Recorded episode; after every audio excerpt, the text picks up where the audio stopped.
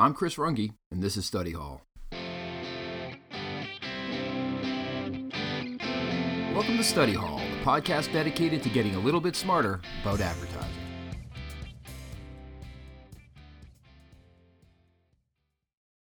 Hi, this is part two of our interview with Scott Costin.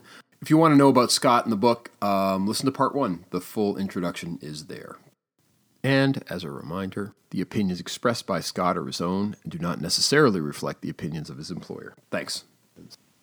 I just want to throw it open to you and Robin. How can a company succeed in creating the right culture, and how can marketing help with that?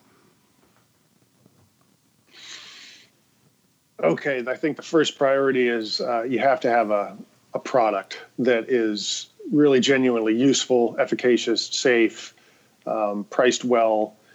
Okay, so that's a given. You have that. That's chapter right. three, product and culture. But yep. Um, once you have that, the culture of the organization is incredibly important. Oh my gosh. And there's so much out there right now around culture. Um, I love Simon Sinek. I love Brene Brown. Mm-hmm. Um, I love you know, all these people who talk about uh, vulnerability, uh, Marcus Lemonis, all these people talk about vulnerability as uh, really a prerequisite for a healthy culture uh, because it's what creativity and innovation come from is when people are free to express and safe to express their ideas. Mm-hmm. Um, if you can develop a culture around with that as a fundamental premise, boy, do you have an upper hand.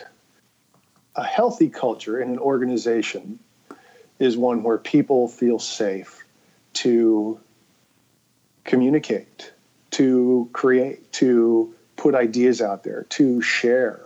And it's not going to be used against them. And I can't even believe I have to say that, but I've seen it. Um, well, I, I, think that's actually quite that, common.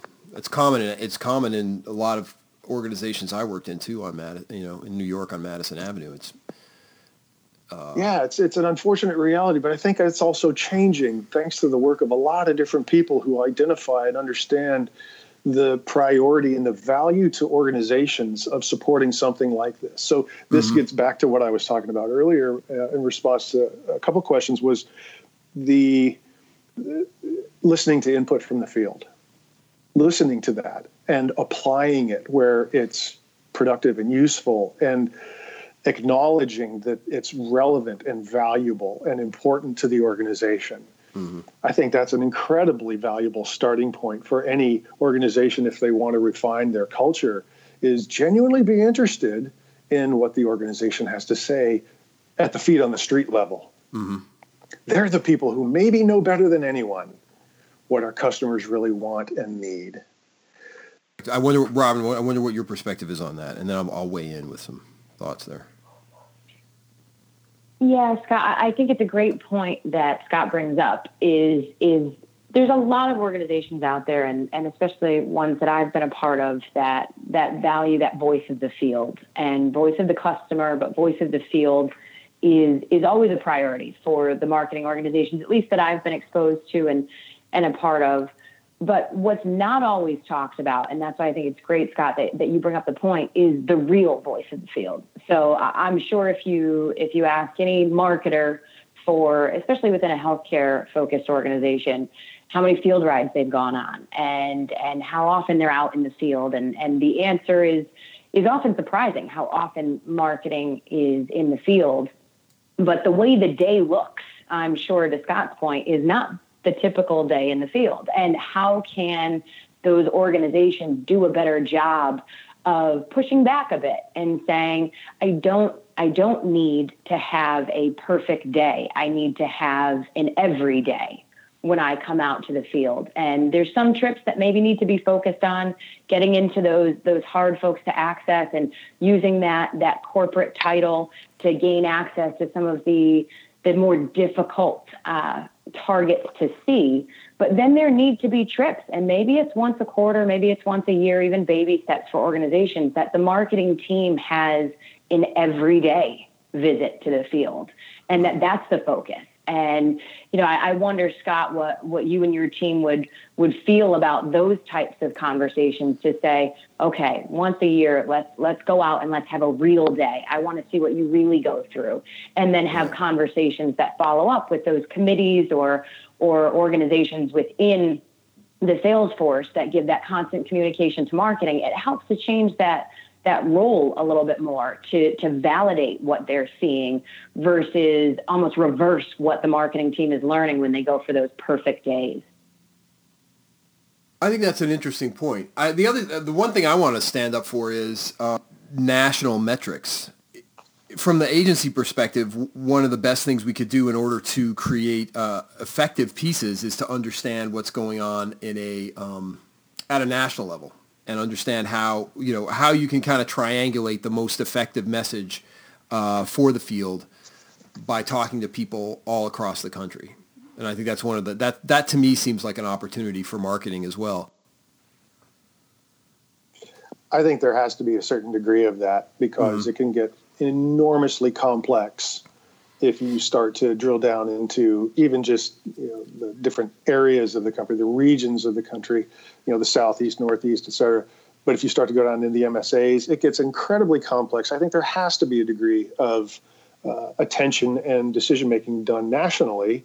Um, mm. But at the same time, what's relevant to me, district managers, region directors, field representatives, is the application and utility of any resources that are produced need to be right very tactical, very specific, based on mm-hmm. the priorities and interests of our customer. Mm-hmm. And if again, if the representative district, if they're developing business, right, and it's you know that it's a result of the work that the representative is doing, it, whether or not someone is using a particular resource mm-hmm. at the same frequency as somebody over in the Northeast uh, is is not the point what's what's what is the point is they're developing business okay well how are right. they doing that mm-hmm. and then empower the people in that area to uh, to to do what's necessary right. go in know, there with appropriately effective. compliantly right. you know within policy but do what's necessary to be effective mm-hmm. empower your mm-hmm. people to do that oh my gosh now you've got yeah. uh, now you have a very motivated very successful organization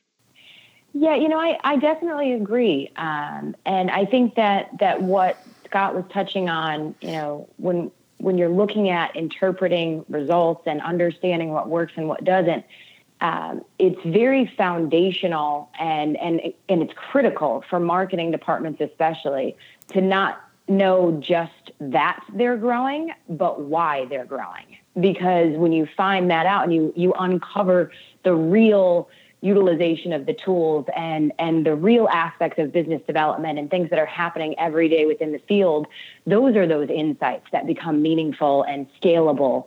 Um, it, it's important to just not sit back and, and watch the numbers go up because they won't always go up.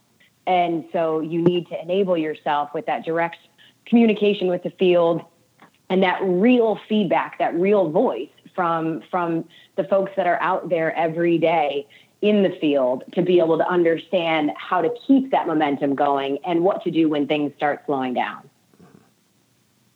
Boy, I couldn't agree more, Robin. Um, and I, I, think there's a real reticence and um, fear sometimes that some people have when someone from the corporate office is coming to work with them. And man, that is not healthy. That is not productive. That is it just gets in the way of productivity, short term and long term. So how do you build a culture that that doesn't exist? That when someone says, you know, when my boss came to work with me when I was an individual contributor, I gave her every day, I gave her exactly what I was doing every day.